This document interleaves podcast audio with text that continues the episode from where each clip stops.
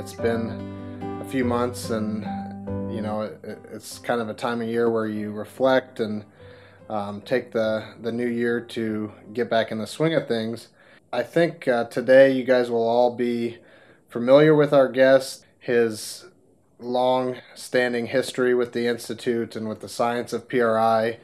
And um, before I, you know, introduce our guest today, again, I just want to uh, thank you for continuing this journey with us and getting to know uh, the the guests and the people on this podcast that are um, introduced possibly to you for the first time. Again, I think you'll probably recognize and appreciate Jason Masek, who is here with us today, and again, kind of a fore forewarning or a you know a truth be told kind of moment. Jason and I have really known each other since you know his history here at the institute and, and with the Hruska Clinic started. Um, but to introduce Jason, he uh, has a couple different credentials as a physical therapist, athletic trainer, um, strength and conditioning specialist, and um, really uh, what I what I hope to highlight today as well is Jason was a part of the first ever PRSC class um, in 2014. So we'll get into a little bit of Jason's history and and again, you know, it, it covers such a large chunk of our history with the institute and and our sister clinic, if you will, across the street here. So. Jason, thanks for sitting down with us. And I know, as I mentioned, a lot of the listeners probably have seen your work and your involvement with uh, our institute throughout the years. But thanks again. Thank you, RJ. Um, Jason, you know, I kind of forewarned them. You know, we see each other on a, pretty much a daily basis, and Jason has known Ron and, and everyone involved here at the institute and, and myself. Really, probably Jason going on over two decades, probably a, uh, over 20 years now, and has really been a part of of this campus since the foundation of, of both our institute and the Hruska Clinic, which we'll get into. But Jason, before we get into some of those, you know, backstories and some of the history there, I want to just briefly go over some of your schooling, where you went to school. I think you know, Jason, with with a lot of our guests on the podcast so far, I'm not sure that any of them have quite the same setting of schooling as you did with PT school uh, we've had some athletic trainers on and, and similar backgrounds, but uh, before we get into kind of your PT, you know, where you went to PT school and, and that program, Jason, walk us through a little bit about really just how you got involved with sports medicine and, you know, before, before your PT degree, you received your athletic training degree and a master's in kinesiology, I believe, through the University of Nebraska. But walk us through just how you got even interested in sports medicine and became more involved with the athletic training program at the university. Well, kind of the back up way back in it would probably been the early '90s. I was always interested in sports medicine, but I just really didn't know if that's what I wanted to do or if I wanted to become a physician. But then I always liked sports, so you know it's kind of the same old, same old like sports. And you want to go into athletic training, so I uh, had the opportunity to meet uh, a gentleman by the name of Duke LaRue at uh, University of Nebraska. And to believe it or not, there's probably, you know, including your dad, there's three mentors that I kind of really respect from a sports medicine uh, standpoint. I can, I don't know if I, many people can say that, but I have three Hall of Fame, Hall of Fame athletic trainers that are, that are in the NATA Hall of Fame, one being Duke LaRue, George Sullivan, and Jerry Weber. And then uh, there's soon to be one when I went to the University of Minnesota, uh, Jim Marshall. So these guys kind of, you know, they were the old school trainers, kind of always had the hard knocks for the athletes, always kind of did their thing and got these athletes back on the field. But thing that I always really enjoyed or liked looking at was the rehab side of it and trying to get the players better. And uh, you know, you can see an ankle sprain, you can see a knee sprain, but then there's oftentimes there's there's athletes that had chronic injuries or things that things that weren't getting better, and so I always wanted to you know figure out why. The, you know, I always say the why is in the hows or why is this person re, uh, presenting this way or why why is that happening? So initially, kind of run through this. Your, your, dad came down to the university many years ago, and we had some issues with uh, hip and groin or sports hernia injuries, and he he uh, had this athlete blow up a balloon, and I'm like thinking, well, what the heck does that balloon have anything to do with the with the hip injury? With the hamstring. Yeah, and so you know, I kind of just kind of kept my eye on this guy. I didn't really know him at the time, and I asked you know the trainers who that guy was, but lo and behold, that athlete got better or started to improve. And so I kind of kept my eye on your dad, and, and he was kind of doing some protonics back in the day um, at, at UNL. And they would have little uh, in services with the uh, athletic training staff and the strength staff. So there was always, you know, he was just trying to help out and give his guidance to the uh, to the medical staff at the university. So I was always kind of intrigued by what he had to say because it was always something different. It wasn't the same old, same old, and it was wasn't always you know the typical treatment regimen. So it was kind of the outside of the box thinking. And some of it was accepted, some of it wasn't. But that was back, you know, he was uh, teaching a lot of protonics courses and, and getting people to understand how the hip or the hamstring influences patellofemoral pain. So they were using protonics down there. And so you'd see results. And even after like ACL rehabs and stuff like that, they'd put protonics on on individuals. So we, you know, the proof was in the pudding because you'd see these patients recover a little quicker. So after I left uh, UNL, I pursued my master's in kinesiology at the University of Minnesota. Um, kind of the network of people. One of the uh, trainers that Jerry Weber went to school with, uh, Roger Shipper, was those two were grad assistants under Duke LaRue. So I, it was kind of neat that there was this big connection. And so I, I worked with football up at the University of Minnesota, and uh, kind of brought some you know protonics mindset up there and kind of introduced some of the things there. And then, you know, I always thought I was going to be a, a head trainer uh, slash PT, but back then PT school was very, very competitive. So I know I had two options. I could either be an athletic trainer or a physical therapist. So I applied to PT school, got in, and, uh, you know, I got to, you know, I worked college athletics uh, as in undergrad and as a grad assistant for six years, but you soon realize that there's a lot of time involved, and it's it's uh, working football, especially. You never had any time off. You were working almost seven days a week, and you were the first to come in and the last to go home, and holidays were always you know compromised because of, of things. So it was a very uh, rewarding job in the sense that you uh, you you get to work with a lot of different people, but in the same token, you got to put a lot of time in.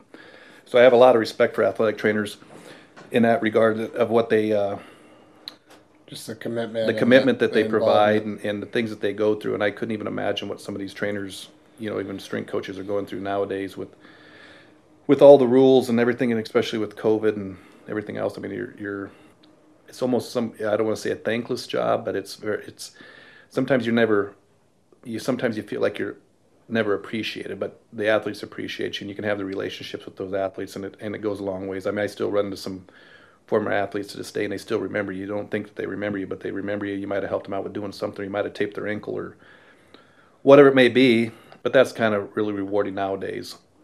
So after University of Minnesota, I was still kind of had my eyes on on Ron. Um, he was really kind of getting heavy into the protonics and I think he was starting to teach like myokinematic courses at the time. That would have been like, I was at the University of Minnesota from like 97 to 99. And so then I went to PT school uh, at the, it was called the uh, Des Moines University Osteopathic Medical Center in Des Moines. Um, well, and before, uh, I'm going to interject, before we get into PT school, I just want to ask a quick question. You know, you, you matriculated, if you will, from the University of Nebraska up to Minnesota, and really really it was your mentor's mentor you know as you said you're under this kind of umbrella of connection that that some of your mentors at UNL were also trained and and you know developed and grad assistants under is it Duke that was up at uh, up at the University of Minnesota but Jason when you went up to at that time you were completing your master's and also and I believe a GA at, at the University of Minnesota but here's a you know a relatively young athletic trainer coming up to a new kind of new setting when you got there and slowly, I assume, tried to introduce some of what you saw here in Lincoln at the University of Nebraska.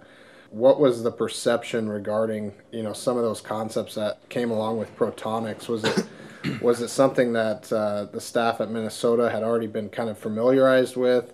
At that time, you know, so many other of our guests have had the same introduction through through different in services regarding protonics or, you know, like you said, this this hamstring activating a hamstring through whether it be respiration and balloon techniques or the protonics itself. But were you able to introduce the protonics at all during your time in Minnesota, or was it already kind of known? Well, if the there was a a company by the name of EMPI, which was based out of Minneapolis, I believe, or somewhere in Minnesota. Don't quote me on the exact uh, location, but they were putting on uh, protonics courses. Um, James Anderson was doing it, not necessarily in the Twin Cities, but throughout the country. Throughout the country. Um, so I think EMPI was the first company to kind of take on the protonics. So it was kind of based in in the Twin Cities. So they knew about it, but they didn't really know about much it. about it. The science behind it. it was just it was considered that brace. You know, it was you know it's a system, as we know now. It's not a, a knee brace, but it was the brace that uh, corrected knee pain. They had no clue. You just put it the on. Mechanics do some, behind You put it. some do do a couple uh, uh, hamstring curls with it, and lo and behold, you got your you know your knee was getting better. But a lot of this stuff was, you know, was a gal by the name of Karen Swanson. I think your dad would remember. She was a PT up there, and she kind of worked with the university. So the university had some ties to it, but they really didn't have any clue. And to tell you the truth, I didn't really know much about it either. It was Right. just first coming out, and so it was something new. And secondly, you know, it was kind of me transitioning from the Un- University of Nebraska to Minnesota. We had just won like two national championships. So going, you know, they they wanted the new stuff, so they knew we had new innovative type things. You know, it's just a different mindset of of how you go about doing things, and it's not that they were doing anything wrong. It's just different ways of looking at things and coming. You know, look being on a national championship team, they think you're you're always have the newest and latest technology, but it's the science I think that really kind of moved forward with that, and Yeah. and you know even like back with Frank and Frank Chutris and all those guys with protonics. I remember the days.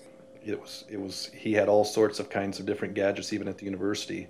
Always trying to be innovative, even in the weight room with the. It was kind of like Yeah. a protonics device that they put on a. Uh, like a standing hamstring curl machine. I don't know. Your dad probably knows Yeah. what I'm talking about. Well, and the only reason I, I paused to bring it up is just because so many people introduced to the science today may sit here and wonder what the heck we're talking about because you know it's it's kind of like we're at a at a level now where most of most of the people that you know are are up to speed or, or even introduced to the science are are somewhat you know already integrative thinking and um, it may not be all that new of a concept now, but we're again just to kind of mention this. This is you know roughly 20 years ago when all Well, of this probably was 25, I'd say. 25 years ago. So, anyways, uh, you know, similar. Definitely have had similar introductions where James and Mike and a lot of the early early involvement and even pre PRI, even before the institute was created, a lot of people were introduced to these concepts through protonics. So uh, at least worth mentioning there.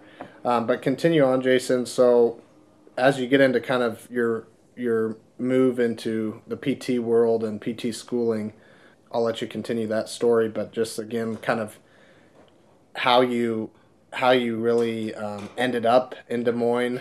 Did you did you even know you know the differences between more of an osteopathic setting like you were in in Des Moines and that you graduated from, or maybe it was just kind of in hindsight you ended up there. Well, Dan Dan Hoagland and I were just having this conversation about a week ago.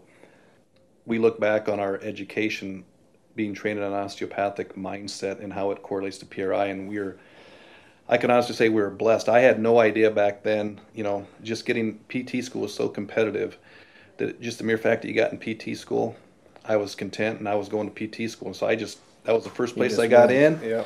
and I took it and ran with it, and I didn't I didn't worry about it. And so once I got to PT school, I thought all the physical therapists learned the same thing. Well, they have a very mechanical based mindset. I mean, over and over and over, we went over rib function. And I mean, what I think, like Dan and I were talking, most schools will only kind of touch on things uh, briefly, but we had a real strong mechanical, biomechanical background, which kind of really kind of, you know, they make make you think about other relationships and, and the integration part of not just looking at one joint. And I was also blessed to have a an instructor there, uh, another mentor that your dad knows on a personal level.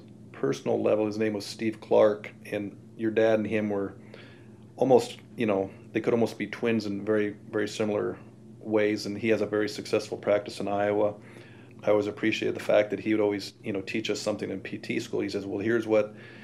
Here's what I got to teach you, but this is what you're going to see in the clinic. So he was very clinically based. You know, in PT school, you're trying to learn things to pass your boards, but he always kind of took it to the next level and saying, you know, we'll look at this and, and, and look at this and how this reflects this.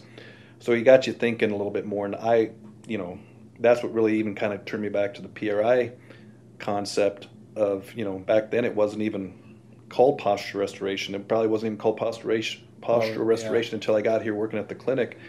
You know, what did you call, what do you call that, that science? And so just the mere fact that, you know, how different things reflect other things and integrate with things. Um, and so at that point, I kind of knew that I just didn't want to be, you know, I was still maybe thinking athletic medicine, I was still thinking PT, but then, you know, I'm like, I don't want to be that, the same old normal physical therapist. I don't want to be the same old athletic trainer. I want to do, I want to be different. I don't want to be, you know, seeing just knees. I don't want to be seeing shoulders. I don't want to just be seeing hips. I want to see the whole, whole package of things and, and reflect on how different relationships work.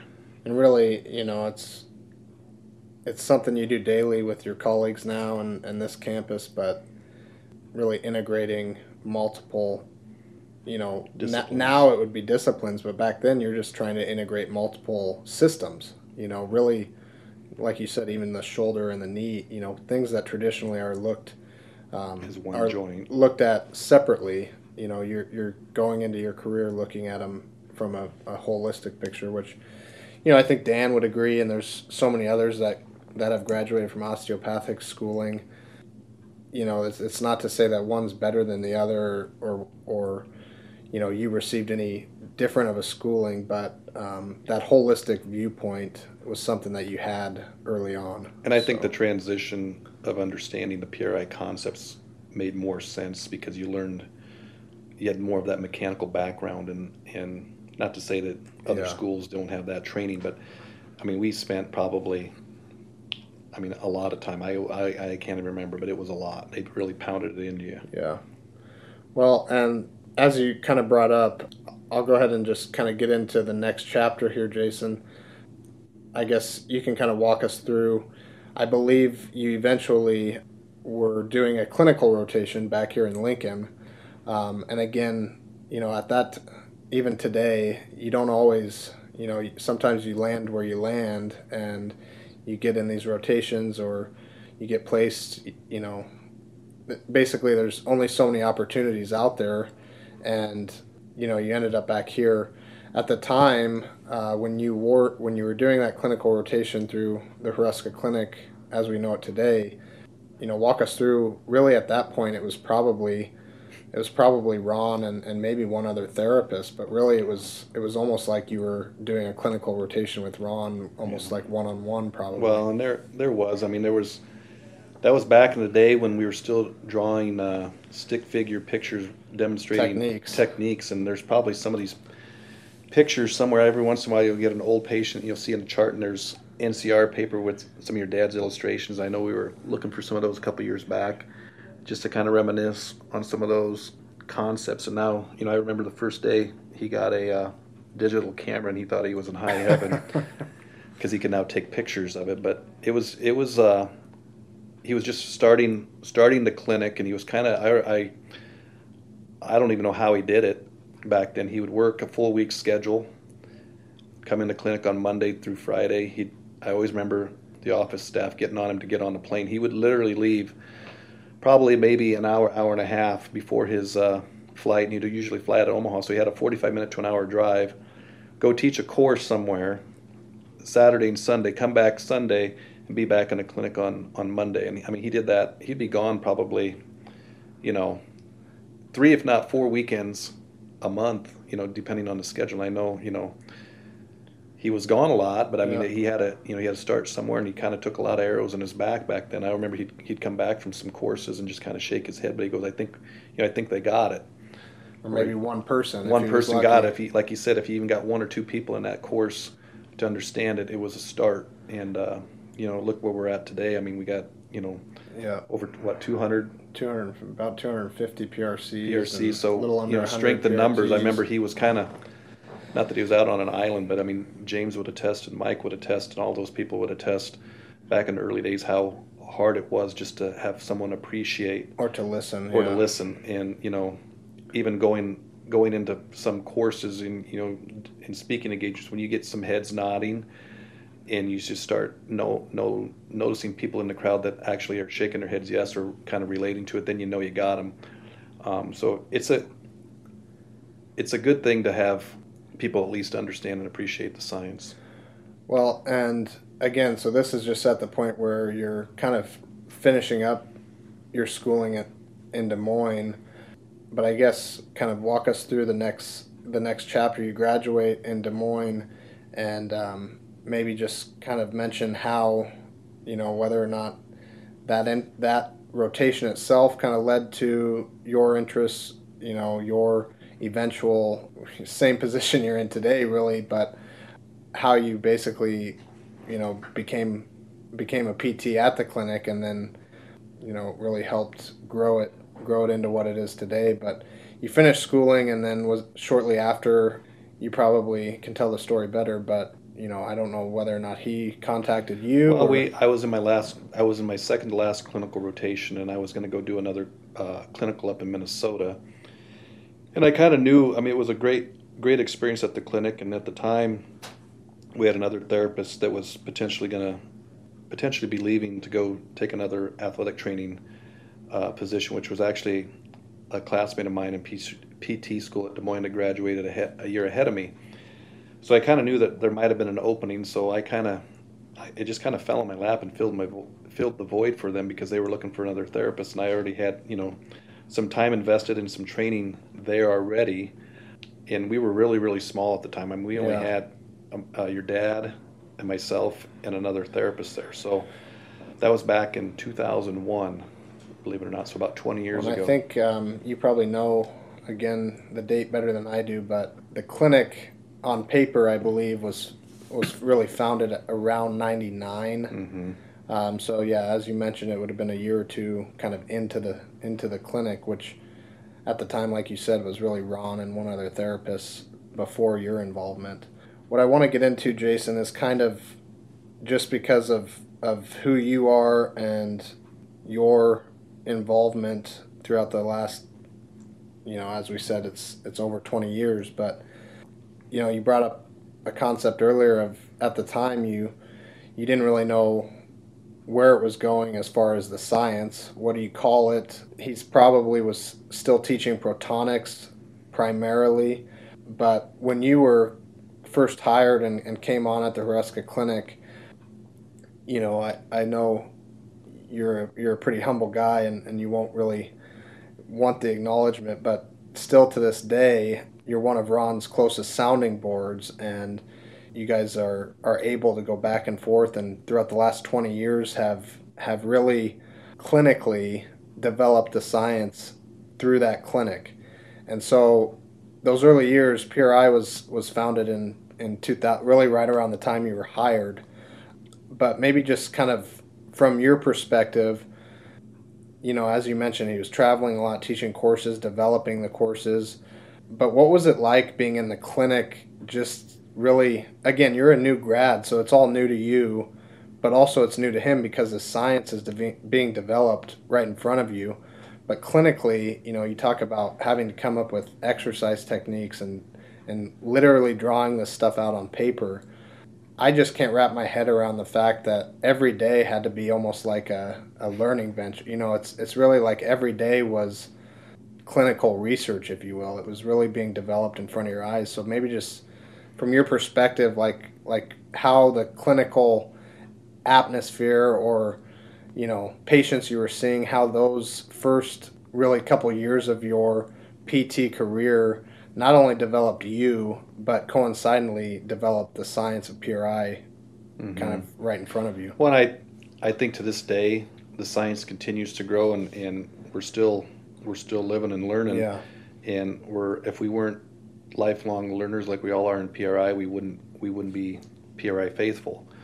So I think you know, the I can remember you know just seeing all these patients that, you know, I was almost you know to believe it or not I was over, somewhat overwhelmed to say to say the least. Um, no, no way. just from the fact that your dad was a well-known therapist, and that these patients would come in, and then flat out tell you, well, if no one else can get you better, or if, if you can't get me better, no one else can get me better. And you know, they, they would look, you'd look on their patient intake, and they've been seen by three or four therapists. So I'm like thinking to myself, here I'm a new grad. I don't really know much more than what I've been taught from you know my clinicals and in this, but I knew, you know, they wouldn't be coming to the clinic if they didn't think that there was some kind of you know treatment regimen that would be beneficial. And and uh, how am I going to be any different than what the other guy did? You know, so that's what I appreciate. You know, even to this day, you know, you see patients that have been seen by traditional therapists, which I always tell the other therapists in our clinic, if you didn't know what you know from a PRI perspective, what would you do? You're still going to treat that patient in any which way, and so you're no, you're not doing anything wrong to that patient. You, you just do what you know. Is the problem is there's so much. I don't know if I want to call it diversity, but there's so much stuff even to this day that we're still learning and, and connecting the dots and how you know not to get into whole, you know, I was always kind of intrigued by the cranium and I was always intrigued by teeth and stuff like that. And, you know, and just the reflection of how that influences the body. And, and we're finally getting into more dental and vision stuff. And, and it just blows you away where, again, you're just not looking at a knee joint or you're just, you know, how the, the teeth and the eyes and the feet work together. And, you know, your dad's putting on some pretty awesome courses here of late. And, you know, goes back to the uh, I remember him always saying this I can't go there yet I can't go there yet because they don't understand and even to this day there's some things that he's finally kind of getting he's teaching what he wants to teach because now he can quote unquote go, go there. there. yeah. Um, so that's kind of cool now you know as he's kind of grown the science. I mean he's he's known this for many many years I think. It's not that he's been holding back but sometimes you'd see some weird stuff in the clinic and you'd be like what the heck's he doing? So it was always kind of like again why are you doing that? And he was always you know very willing to explain to it. And and I I'll be honest with you. There's some things you know I didn't even understand, and there's some things that you know it's kind of like may the, not, you may not, and it's kind of like you'll have this aha moment that you you know your dad always said this too. He, he kind of he learned from his mistakes. Not every activity or technique was always intended for that patient. It was his best interest of thinking that was what was going to work. And I remember there was this one patient, probably like my first year out of school. I'll never forget this. Um, it was even before he he was just doing protonics, myokin, and uh, postural posture respiration. And I had this gal come in that had you know call it sciatica, call it Low whatever back, you want to call call it, but she'd had some ridiculous pain going down both legs and and she also had some numbness kind of in her upper extremity. So it almost sounded she fit the criteria for someone that would be diagnosed with uh, MS and so I had co- gone through the typical myokin progression, and she got a little bit better, but really didn't, you know, progress. And so I had him consult, and uh, totally way, way, way off uh, the path of my thinking. He he had her do, if I remember right, some left lateral pterygoid work, and something with their cranium, and something you know with their tongue and this was like back in the early 2000s. Two, like 2001, 2002. And I'm Which like, today you might not be surprised I would have been, but, yes. But, but back then it was kind of like, you know, it wasn't that I was skeptical, but I'm like, okay, you know, we'll give it. We don't see, see how, it goes. how it goes. I mean, if, you know, we'll see if he knows what he's talking about. And so, uh, lo and behold, that gal came back a week later, and all her tingling and stuff had gone away in her upper and lower extremities, and she already had MRIs done, so she really wasn't diagnosed with MS. Um, so she goes, I don't know what that guy did or what he told you to do or how, but it, it worked. And so it's, you know, he was doing some stuff with the, the cranium back then to kind of influence lower, lower half of the body's, you know, ailments. So, well, and as you mentioned, again, it, 20 years later, as we sit here today, I think more and more people could appreciate that. But, you know, there's a, there's a process and a, a, timing for everything. I'm sure all of our course attendees have heard Ron say, if you don't trust the process, what what can you trust? You know, you just well, and. I think part of it too, it's seeing is believing. I mean, I mean, all all of us in PRI, we you know we call it the aha moments, whether it be how how a 90-90 left hemi bridge will change a straight leg raise from you know 45 degrees to 90 degrees, or how a balloon will increase someone's internal rotation of the right upper extremity. So call it whatever you want to call it. Some people call it the magic. You know, someone calls it the Kool Aid. Whatever you want to call it. It's it's once you see that, it intrigues you to look for more yeah. and understanding why. So I think you know even the unknown It's kind of the you know they say the fear of the unknown. I mean, if you know everything, then and you're too comfortable with what you're doing, then I think there's a problem. You should always try to thrive for finding a new new thing, you know, whatever it may be. Yeah. Well, and you touched on that earlier as far as, you know, I think you're absolutely right when when we look at quote PRI Nation and, and those involved with PRI, you know, I think it's safe to say that a large majority of them are here or have found this science because they are lifelong learners.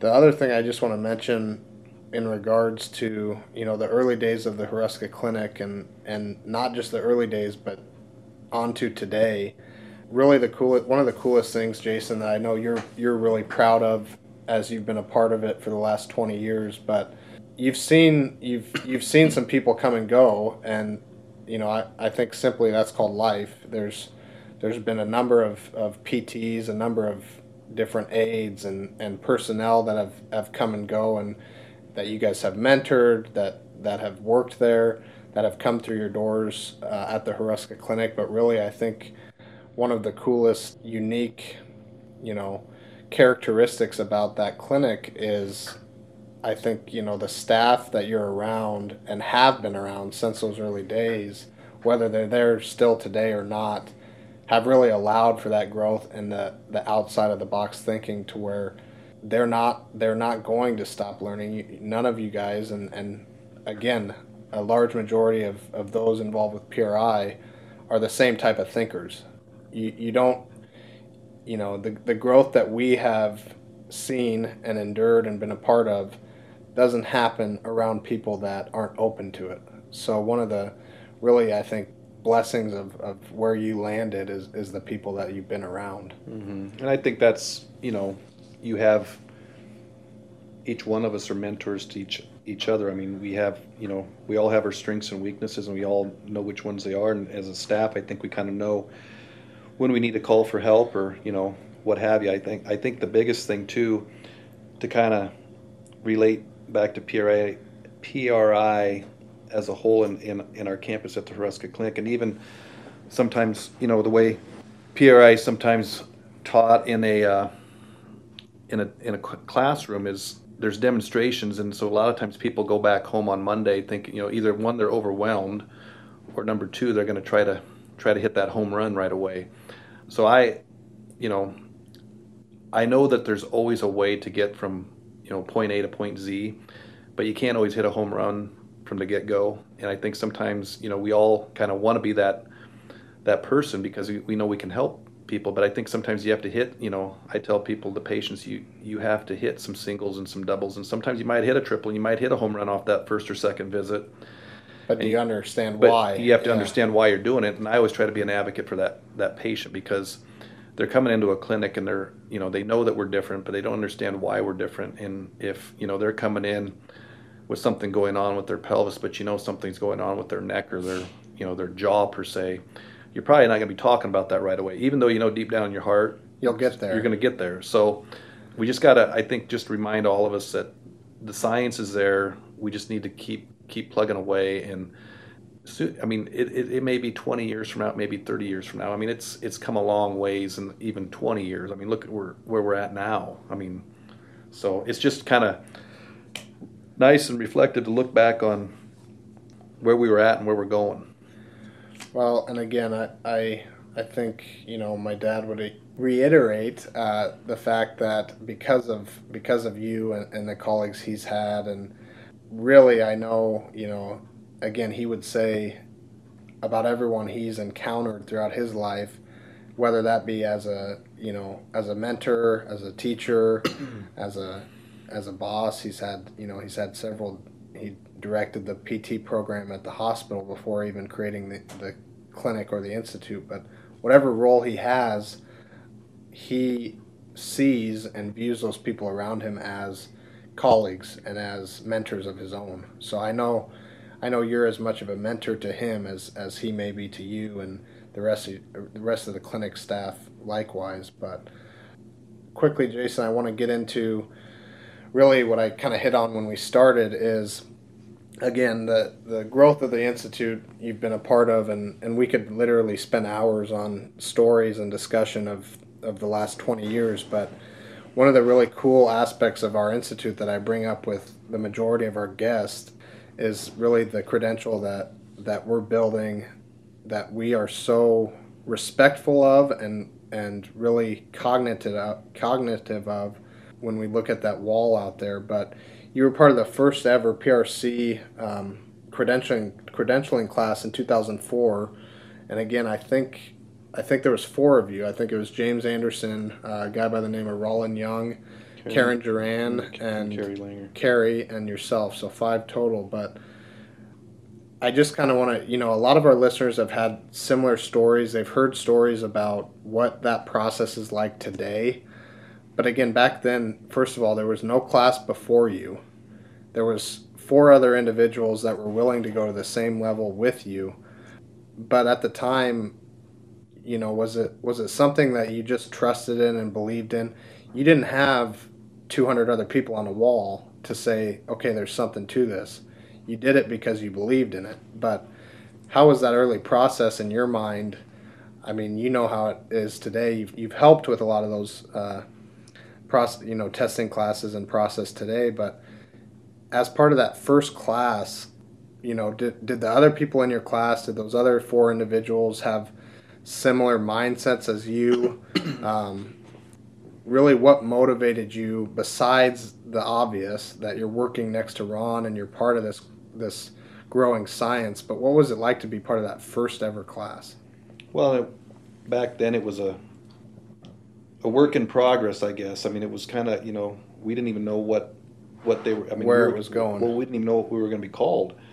The name of the PRC, Posture Restoration Certified, or I remember there was, you know, Roland Roland Young and James Anderson. We all kind of had, you know, we were trying to get this process. We all kind of had a little bit of an input on the certification process, let alone going through the process. So it was kind of uh, unique in a way. Um, very, I don't want to say maybe use the word intimate, but we all kind of were friends. We were all in it together. We knew that there was we needed to kind of take that step forward for the science to grow.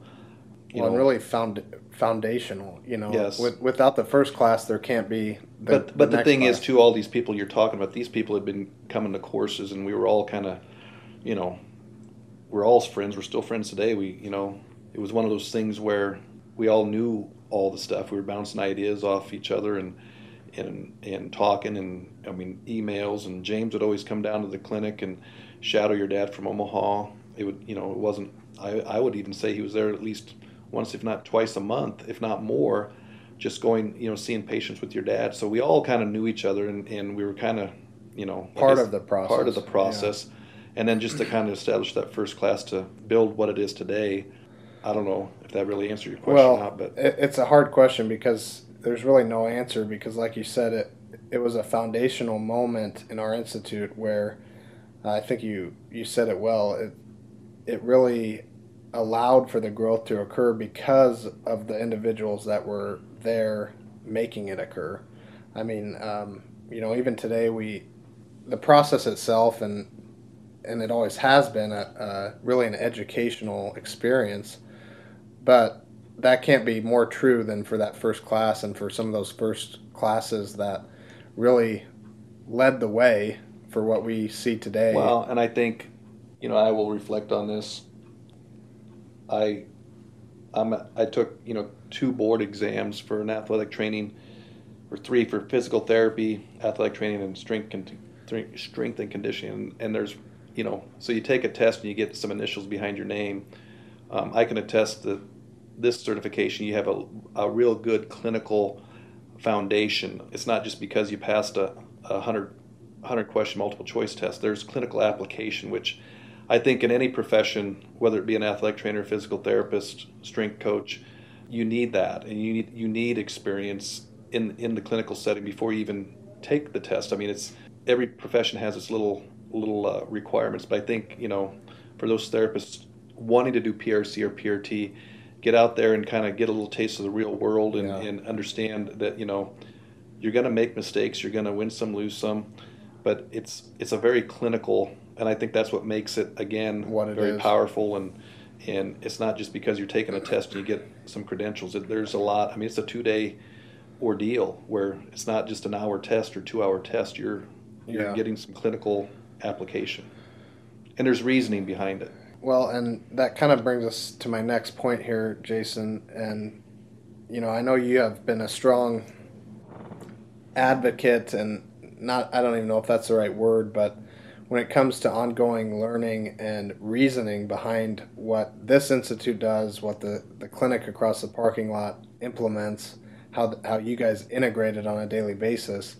You know, oftentimes, and you know more than I do, that those early years and even today, there's still people out there that believe that what we're talking about isn't, you know, researched or isn't proven in, in non theory, non hypothet, you know, theoretical uh, literature. So, uh, one of your, I would say it's kind of a, a, passion of yours or an interest of yours is really just research. And I know for anyone that hasn't met Jason or seen his desk, uh, there's only one desk that comes close to my dad's. And actually, I think Jason's is probably even a little messier these days. But by by the word messy, I, I don't mean you know disorder disorderly or or unorganized, but I think you have more research articles on a given day stacked up on your desk than anyone I know, um, and we'll get into some of the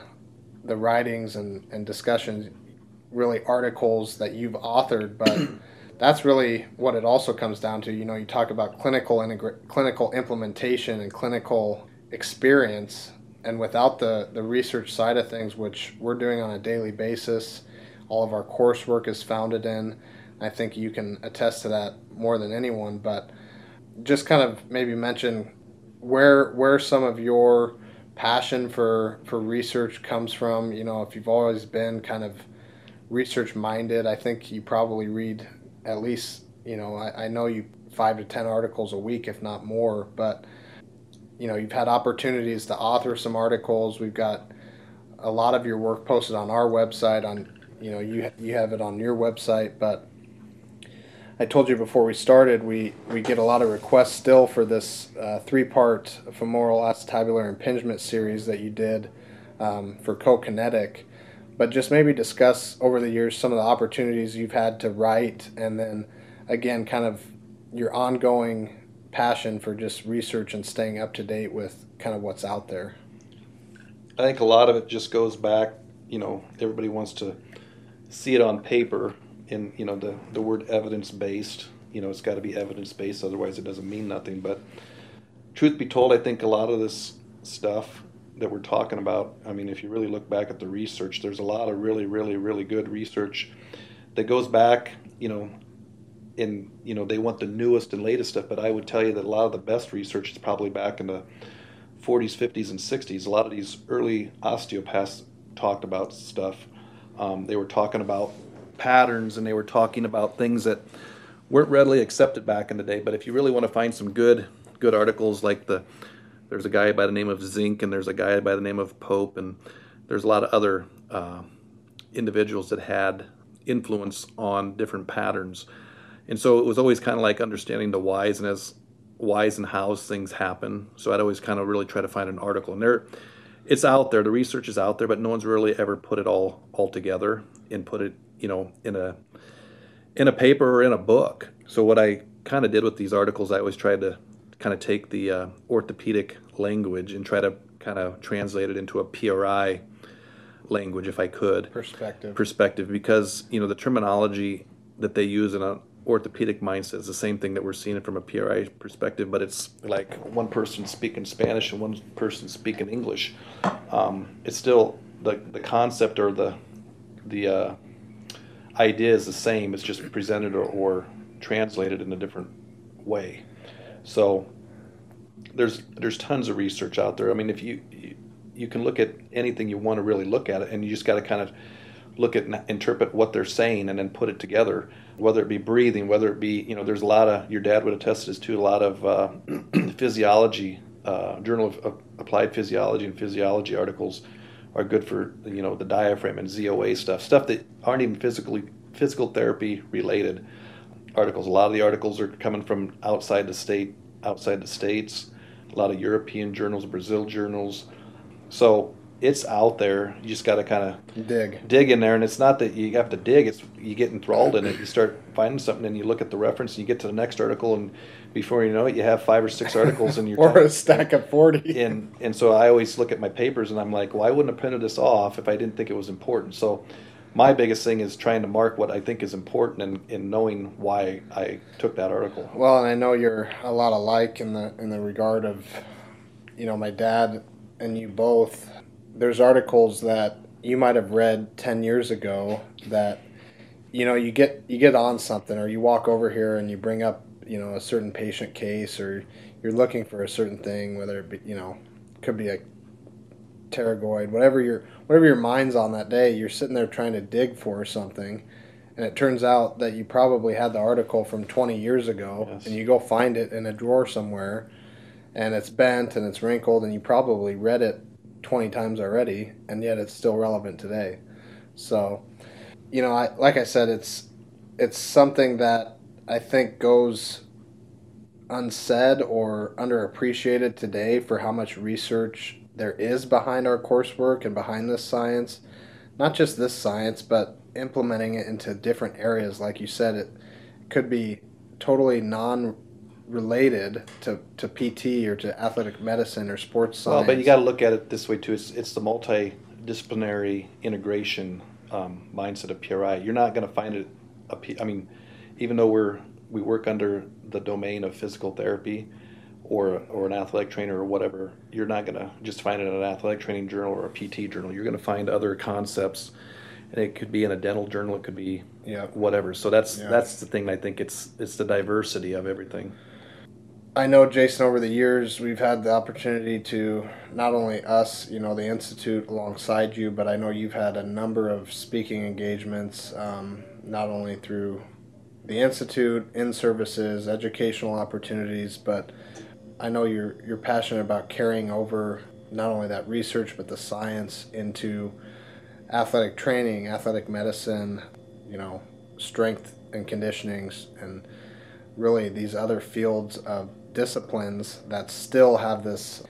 You know, it's it's we're all quick to say we're we're here to close the gap. You know, everyone's trying to close the gap between athletic training and, and physical therapy and rehab or um, within these disciplines, but for our listeners, I know you're a pretty you're a pretty regular presenter through the NATA. You've spoken at a number of different uh, national conferences and conventions. The NSCA, you've you've had numerous uh, opportunities to you know introduce these concepts there. Is there anything you know? I know you're you're you're really continually working on submissions for those those other organizations.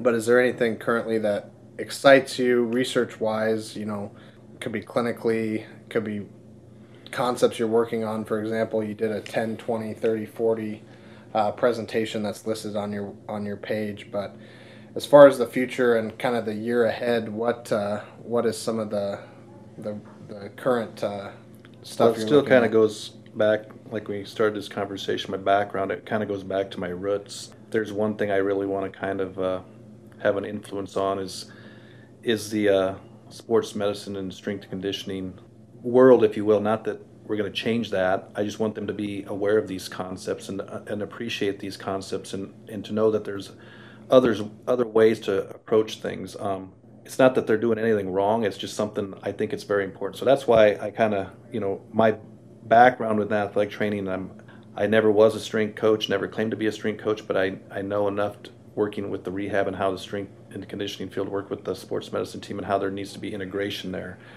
But I think in doing so, just trying to influencing or sprinkling some of these PRI concepts into in, these into these other disciplines. disciplines. And I'm going to do a talk here forthcoming in in uh, June at the NATA again. Um, a little different uh, title, which you know, uh, it's called the Invisible Competition: uh, Grounding the Hyper Aroused Athlete. So it's it's going to have PRI principles, but really, it's I'm really not even going to try to talk about PRI to tell you the truth. Yeah. I'm going to talk about you know autonomic uh, nervous system regulation and inhibition and and things of how to integrate other disciplines, um, not just PTs, but kind of getting these people to think, you know, for these problem athletes, you know, just kind of back to the day when Ron came in and started blowing up a balloon. Well, you have these, pro- I don't want to call them problem athletes, but these people that just don't get better, and you're highly wondering, compensated. well, well, you just don't know what they don't know what to do with them, and so I'm going to try to maybe bring bring light to some other things to look at. Um, and that's just you know they can accept it, not accept it for for what it is. I mean, I think just getting the word out there and, and the word's coming. I mean, there's a lot of there's a lot when you go to these national conventions, there's a lot of followers.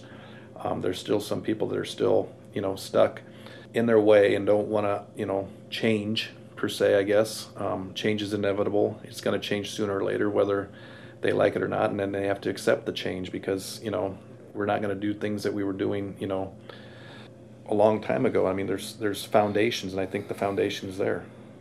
You know, we're excited to hopefully get back to a lot of those opportunities that, of course, you know, you, you had I think a talk last year that was postponed, or or we, you know, we attend these national conventions and thankfully have you and others that, that present at them. And even you know besides yourself there's always typically some type of concept or presentation or PRI personnel that that presents and and gets the word out there. So we're excited to get back to that as I know you are. As we wrap up Jason I want to just uh, really congratulate again you and and your staff, the Hruska Clinic, that we really share and, and collaborate with on a daily basis. You guys, I think, celebrated your 20th anniversary, oh, six months or a year before we did here. And just from the beginning of our conversation to where we are today, 20 years later, I know I'm as excited as ever was or, or could be for the next 20 years as you guys and everyone else around us continue to integrate it. So, congratulations on, on that. And I know we'll have we'll have the rest of you know the Hruska Clinic staff on. I, I did a podcast with Lori uh, early on in the podcast, but really want to just thank you again for taking the time. A lot of what we discussed, you know, isn't isn't going to be new to a lot of a lot of people out there. But then again, there's people that are in in those same shoes that you were early on, whether it be athletic training or in PT school or just coming out of those programs. Um, if you're interested in any of Jason's work or articles that he's authored, those are all on our provider page. I know, again, Jason, I told you before we sat down, there's a lot of interest still in your in your hip impingement articles, and unfortunately, those are are published through CoKinetics, so you can find those through their journal. Um, Some of the presentations are on there too, but yeah, I don't know if they're all up to date either. Yeah. So but um, really, really excited about the year ahead. And, and again, I want to thank all of you for continuing this process, trusting this process, um, listening with us, and, and hopefully getting something out of these conversations.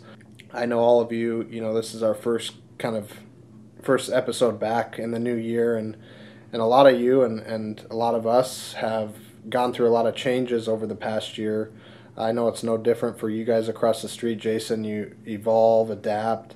You continue to, to help people, and, and really at the at the heart of this conversation is all of your desires to really be the best, you know, clinical provider, uh, clinician, athletic trainers, strength coaches, personal trainers, you name it.